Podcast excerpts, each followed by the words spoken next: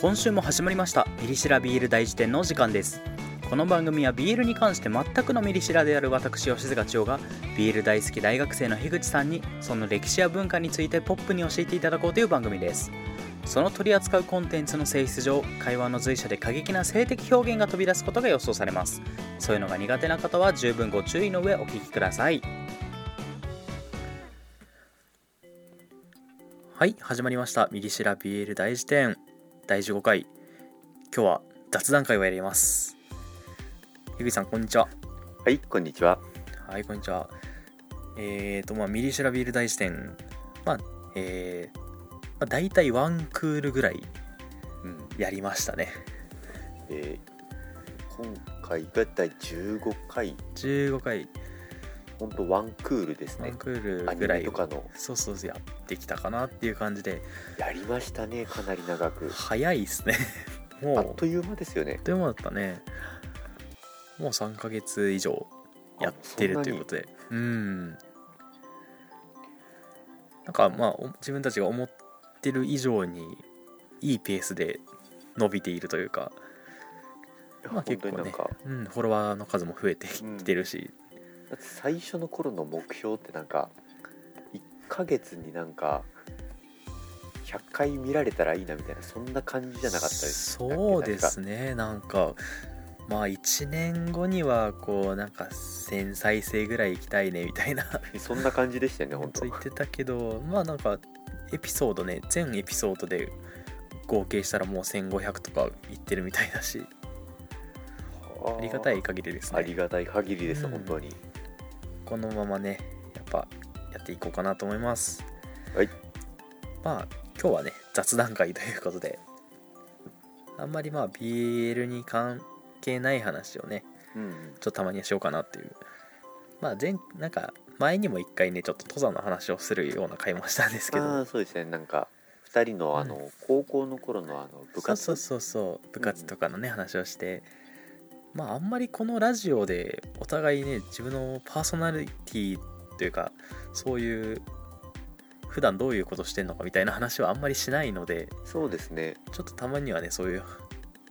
そういうねちょっと2人の人間性というかそういう部分にフォーカスというかまあちょっと話をしようかなみたいなそういう回ですはいまあ直近でなんか面白いことあったかなって考えたんですけどはいはいはい年末ぐらいから私うんうんドラえもんにハマってましてほうドラえもんに、ドラえもんにまあ本当きっかけは些細なことというかはいはい Amazon プライムであードラえ、はいはい劇場版ドラえもん一挙配信中みたいなあーなんかおすすめされますよねなんそうかそうおすすめされてそういえば見たことないなって思ってドラそえもんれででねじゃあ見るかってそう見るか見てみるかって あーすごいですねそうなんかやっぱりねドラえもんってこう半世紀ぐらいにわたってうんうんこう日本の子供たちから大人気っていう確かにでそういうコンテンツなのにちょっとあまり触れてなさすぎるのも良くないなって思ってああなるほど絶対多分こういうのって触れておいた方が後うん々確かにね確かに話に出る機会も多いだろうしちょっと見てみようかなみたいな気も本当に軽い気持ちで見始めたんですけどうんこれがやっぱ思いのほか面白くてですね、え見たってのはうん、なんかどれかを見たって話じゃなくてもう初回からですね全部全 部そう結ドラえもん局全部2ヶ月ぐらいかけて41本全部見ましたねドラえもんの映画を41本全部見る全部見ましたねすごいですねなんかうん暇で暇であそうね暇な人みたいですねまあ実際ねまあまあもう2がヶ月か学か校ってるもそう学校も終わりだし暇だったのは事実ですすごいですね「ドラえもん」の映画41本全部見るってなんか死んだ後になんかアチーブメントみたいな のでリザルトみたいなところに表示されても良さそうですねなんかねあのー PS4 のそうそなんうそうかもらえるやつありますよねそう右上になんかチャリーンみたいなの出てチャリみたいな ドラえもドんラえ全も部ん見た全部見る確かにでまあ面白かったんで私結構あの映画を見るときに感想を書く癖があるんですけどほうほうほうそのまあ前作感想書きましたしねあーすごいうんというわけでまあ今日はねちょっとドラえもんの話をしたいなと思いましてはいお付き合いいただこうかなと思いますちなみにな何んの話かうん、 41作見てうん、これが一番面白かったみたいなやつってあるんですかいやーこれがねやっぱすごい難しいですねおあーーやっぱりうんドラえもんまあ結構ねあのーまあ41本もあるんでもうこれは名作だぞっていうやつから本当に、うこれはひどいなってやつまでいっぱいあるん ですよでやっぱりこうよく言われるのがうんドラえもんってあのやっぱねこう40年もやってるわけですからうん途中であの声優を一気に交代したあータイミングがあるんですよ大山信代さん大山信代さんっていうねやっぱドラえもんといえばこの声っていまだにねうんこう人気がある方なんですけど、まあ、その方が、まあ、やってた、まあ第え1作目から25作目ぐらいかなあ すごい覚えてるんだ 2004, 2004年ぐらいまでの作品とうんその後交代してからやっぱスタッフが一気に変わった時期うん、ああもう声優だけじゃなくてなんかだけじゃないんですよスタッフもそうへえそれまでやっぱ作画監督とか、まあ、監督自体ももう本当に20年ぐらいずっと同じ人でやってるみたいなえー、すごいあ感じだったんですけどそれもまあ本当に毎年変わるみたいなあー感じだったんで一気にやっぱ作風が変わってですねもあうーちょっそうなとんだ同じ「ドラえもん」というフォーマットではありつつまあちょっとあまり同じ語り方はできないかなっていううーんすごいなんかぐそらいんないろんなドラえもん世界みたいなドラえもんバースみたいなうーんまあそういかろもんねなドラえもんが広がってるんですねそうやっぱりこう結構ね新しい方は、まあ、ちょっといまだにね批判の対象というかまあへー急作急激急劇場版に比べたらみたいなああよくあるやつですねのはあるんですけどやっぱこれねこれ4全部見た上でまあ言うんですけどあのー全然負けてないですああさすが全部見た人が言うことの重みは違いますね言葉の重みが全くなんならもう旧作超えてんじゃないかなみたいな作品もへえあるしやっぱこう「ドラえもん」っていう、まあ、世界観からもう飛び出してもう本当に監督によるちょっと解釈の違いとかおおあこういうアプローチしてくるんだみたいなのもやっぱ世界がどんどん広がっていく感じがしてあと意外とね新しい「ドラえもん」の方が原作愛が強いというかああそうなんだうん結構原作らしさを大事にしてる部分があったりっていうねそういう発見もありましたねあもうむしろ新しいやつほど原点回帰というかうんある意味そうかもしれない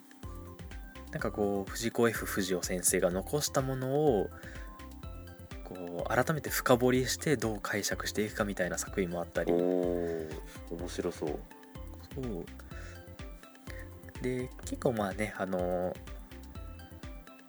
まあ旧劇場版の方が面白いっていう人がいるの理由もまあちょっと分かってふんふんというのも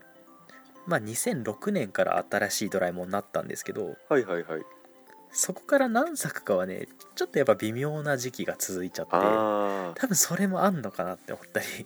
とも生みの苦しみというかそうそうそう、まあ、苦しいだろうなって思うんですけど成長痛みたいなもんですねそうで2010年代まあ中盤ぐらいからかなり良くなってきてるんでやっぱその時期になってくるとやっぱ大人になってから見る人ってなかなかいないかなっていうのもあああって確かにちょっと良くない時期の記憶で固定されちゃったりもあったのかなみたいなっああなるほどていうのをね思ったりしてやっぱなん長だろうくか続けるものはやっぱそういう難しさもあるんだろうなっていう、僕がうん小学生の頃にうん、見てたやつで言えば例えばあのワンニャン時空伝とかがあったんですけどそうそうそあれってあれはう、うん、昔のやつなんですか、それとも新しい方のワンニャン地空伝はねあれは本当に旧劇場版のラストですねあもう古いやつの一番の最後一番最後えー、そう集だったんだ大成みたいなとこなんですけどいやあれねすごい映画ですよ ああれって名作なんですかやっぱあれ私多分旧劇場版でもうベストのえー、一つに挙げてるんですけどあれやっぱりこうあの声優が交代しするから、まあ、最後っていうことで,、うんでまあ、そこに絡めてこうなんかこう世代交代みたいなとことか、まあ、時代を超えるみたいなのがメインテーマの作品なんですよね。そうですよねなんかあのーまあうんなんだったかなあれは動物たちをなんか他の惑星みたいなところにそうそうあのタイムマシンでもうすごい古い時代にいてそこでまあ動物たちに文明を気づかせるっていう うんまあ文明を気づかせることになっちゃうっていうそうですよねなんか事故かなんかそでうそうそうそうあれですよねあのちょっとネタバレになるかもしれないですけどうんあののび太のなんかポケットかなんかからあの未来にする銃みたいなやつが落ちるんでしたっけ確かああれはですねなんかと賢くさせるっていうかなんかあー進化させる銃ですねあれはそうそうそれによってまあすごい独自の進化を遂げうんうんた動物たちみたいなとの冒険談みたいなね感じなんですけど いやーその結構ね複雑なこのまあ4次元的な脚本というかこう、ねうんじ時空をすごい超えながらっていう複雑な脚本なんですけどそれがすごいドラえもんらしさをちゃんと大事にしつつへえものすごいうまいことやってて まあその脚本のうまさもそうですしこう映画としてすごい感動できる部分、まあ、友情の部分とかもやっぱ大事にしてて意外とねあの古いドラえもんってこう泣ける要素みたいなのを意図的に排除してる感じがあって、へえうん、ドラ泣きを排除してるんですかそうドラ泣きってね意外と最近に入ってからの概念なんですよね、へえ明確にあの藤子 F 不二雄先生が生きてた頃の作品はそれドラ泣きがないですねああじゃあもしかしたら藤子 F 不二雄先生はドラ泣きはあまり快く思っていないかもしれない多分そうなんだろうなっていう感じはあくまでも SF としてのすごいこう冒険というかあーなね夢を与えるっていう部分であまりこう人情物語みたいな のは意識してないんだろうなっていうああでもそれで言うと確かに最近って言っても本当僕が見てたのはうんもう10年以上前ですけど、うんうんやっぱなんか大体なんだろうお涙ちょうだいじゃないですけどなんか誰かしらあのその映画その映画のゲストみたいなそうそうそう主そう要キャラと出会ってゲストキャラクターいますねうんで最後にお別れするみたいなそうそうそうそう大体そんなフォーマットですよね最近のやつはそうですねまああれこれは結構ね昔からもうそうでそういうフォーマットでそうなんだけ結構ねそのゲストキャラクターの取り扱い方というか取り回し方というかうんそのもうやっぱ映画によって結構ね差が出たりっていうのありますねうんやっぱこうどういう風にのび太くんたちと関係を築いていくかっていうやっぱそこが丁寧な作品はね本当にさりげない別れ方でももう涙くるものがあったりおー逆になんねかあまりそこ大事にしてなくてもったいないなと思う映画もあったりなんかそういうやつの中で一番感動したやつってあるんですか感動したやつで言うとまあそれこそやっぱり「ワンニャン時空伝は」あーそやのっぱりそ感んなに動の部分すがごいんだ一番気持ちいいですよねうんあと最近の作品なんですけど2019年のあ本当に最近だ、のび太の月面探査機っていうあーなんか作品テレビ CM でちょっと見たことがあるぐらい、これもねこれおすすめですねそれは、えーのび太の月面探索機、それはあのうんなんか、うんえーリメイクとかじゃなくそうなんですよ新作なんですかこれオリジナルなんですよね、えあの脚本がねあの小説家の辻村瑞希さんがー、あそうやなっんてだてですねうんこれ本当に素晴らしいですねへえもうやっぱこの年になると能動的にドラえもんを見ようと思わないんでああまあそうそんな大体の人そうだと思名作があっうてもうん見る機会が本当ないですねいやーそうだと思う 私も結構ねあのー本当にこのね全部見るっていうやつやるまでまあ結構子供向け映画ってちょっとね舐めてた節はあるんですけどやうんっぱ結局子供を映画館に連れてくのは大人なわけでああ確かにその大人がやっぱ見てもちゃんと面白いように全部できてるなっていうのはおお思いましたねそれでやっぱ結構子供向けアニメ自体にちょっとハマってしまいましてあらそうドラえもんと今一緒に熱いのが隅っこ暮らしですねああすごい本当にあれですね子供向けというかうんただ若干年齢は上がった感じですかね多分まあ大どっちも多分小学生ああそうかそをうかターゲットにしてるんで多分小学生男子と女子の違いみたいな感じかなあああ隅っこ暮らしってサンリオでしたっけあれってれ 3X ですね 3X 3X あのリラックマとかああリラックマ焦げパンとかやってることですねああれもやっぱ可愛いんですよねあ隅っこ暮らしはやっぱ可愛さでハマったんですか可愛いんですけどやっぱまあねあのまずビジュアルがすごい可愛らしいっていうのと、うんちょっと一回その世界に入ってみると実はキャラクターたちが本当にいろんなバックグラウンドとか持ってたりへえまあちょっとなんかネガティブな部分があったりあそうなんだうんでもなんかこう孤独にならずひあの、まあ、信頼でし合えるコミュニティが見つかったことで、まあ、それぞれがそれぞれらしくこう頑張って生きているっていう、まあ、結構今の社会になんか訴えかけるっていうほどなんか大層なものかどうかはあれなんですけどちょっと通じるところがあるあーすごいそんな重厚なストーリーがあるんですね少なくとも私はね結構隅っこ暮らしからダイバーシティみたいなものを感じ取りましたけどねそもそもあれですねあの隅っこ暮らしにストーリーがあったんですねあれってそうなんですよなんか豆柴的なやつだと思あってあまねしただキャラクターがいるだけかと思いきやそうそうそう実は映画があったりするんですよえー、すごいそうしかも映そ画こもかねらすごいんですそよんなに本当重厚なストーリーをうん私は少なくともねその こうね多様性だったりなんかまあ相手を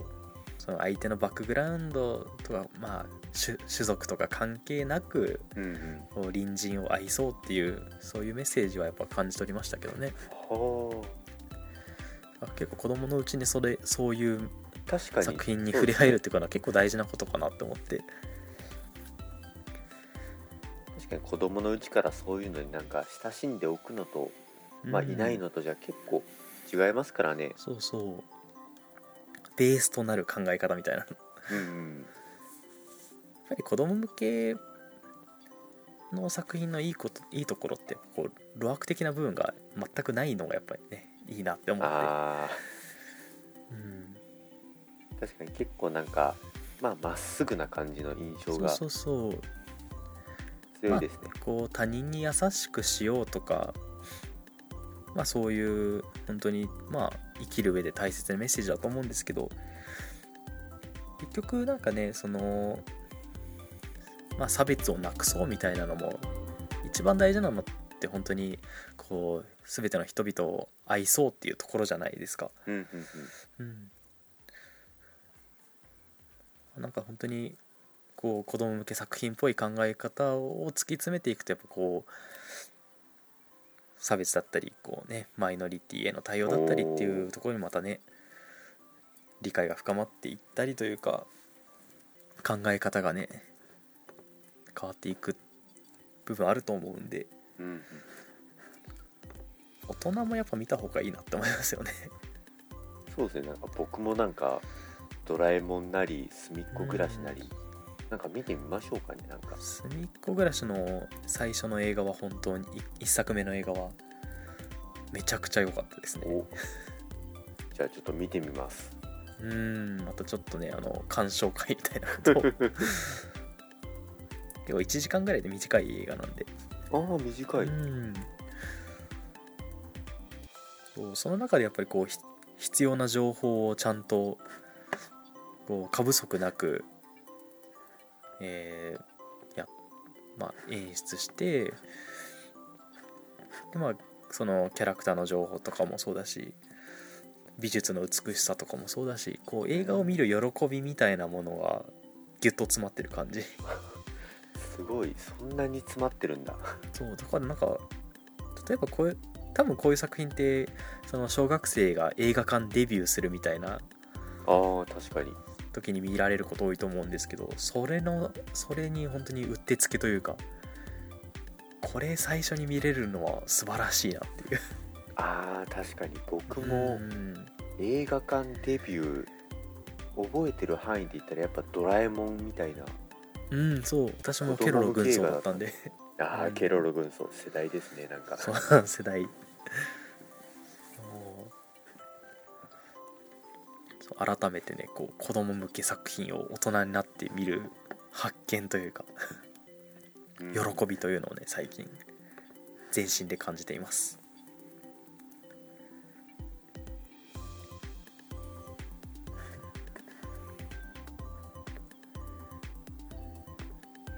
っていう感じかな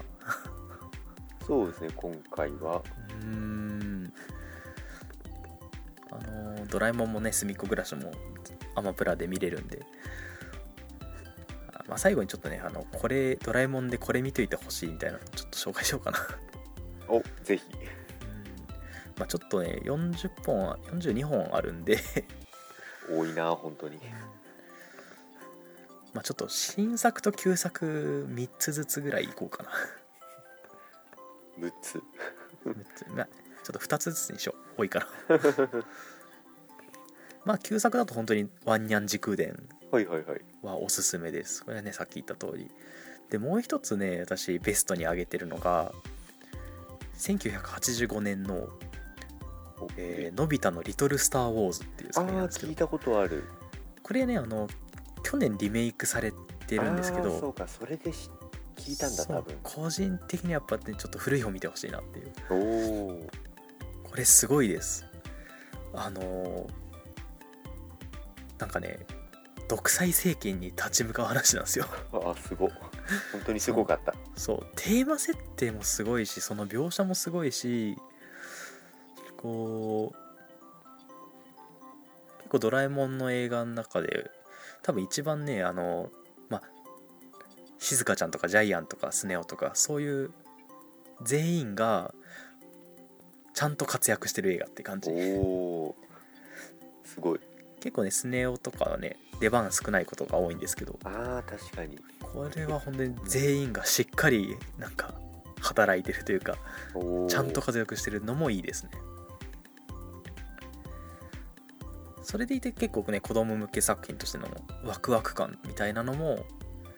もう詰まってる映画なんでこれは本当におすすめです旧劇場版はこの2作えー新作の方からは新作は、えーさっき言った月面探査機ですねはいはいはいこれとあとですねえーのび太の南極カチコチ大冒険これ2017年の映画なんですけどあーこれも名前だけは知ってるやつですねこれ美術がすごいですあれですよねあのドラえもんがなんかなんかなるやつですよね あそうそうなんかねなんかなるやつです そうちょっとネタバレになるかもそうそうそうこれねあのちょっと古代メソアメリカ文明っぽいちょっと遺跡とか出てくるんですけど、えなんかそそれの描写とかもすごいしなんかねコン・サトシとか鉄痕キンクリートみたいな2000年代のなんかそういう感じなんだちょっとサブカルチャー的なアニメすごい綺麗なアニメ映画を見てる感じえーすごい壮大でかっこいいんですよ東京ゴッドファーザーズみたいななんかそういうそう美術の美しさこれねあのポスター見てみてほしいんですけどはいはいちょっとね他のドラえもん映画と違いすぎる 本当にねちょっとビビりましたねあと細かいとこなんですけど結構ねキャラデザが可愛かったり結構ねあの作画監督とかの違いでキャラデザも若干ね違いが出るんですけどうんうんなんか一番好きだったかなあ本当だ可愛らしい感じポスターうすんごいポスターすごいですねこれ超かっこいいですよね あのー古い方の「リトル・スター・ウォーズ」もねめっちゃかっこいいんですよなんかトロンとかそういう 古い SF 映画っぽいオマージュが込められててとりあえずねこの4作はね本当に 個人的におすすめだったんでもしね機会があったらぜひ見ていただきたいですそうでねすねこの番組視聴の方もぜひ「えぜひドラえもんそう見あてと見てくださいすみっこ暮らしの映画2本あるんですけどそれどっちも良かったです っていうわけでまあ本当に最近見たい良かったものを語りたいだけ語りました」はいえーまあ、えーミリシラビエル大辞典では、えーお便りをね、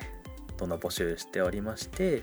番組の概要欄か、もしくは公式ツイッターの、えー固定ツイートの方から、お便りフォームの方に飛ぶことができます。えーまあ、ドラえもん見たよとかね、そういう感想だったり、あとまあ、あと BL 作品の感想も そうですし、あとまあ、2人へのね、感想とか、なんか質問とか、あと、おすすめの、まあ、BL 作品に限らずおすすめ作品とかねなんかいろいろ書きたいこと書いて送っていただけると本当に嬉しいので、えー待ってますはいじゃあ「ミリシラ BL 大辞典」第15回、えー今週はこんな感じで終わりたいと思いますありがとうございました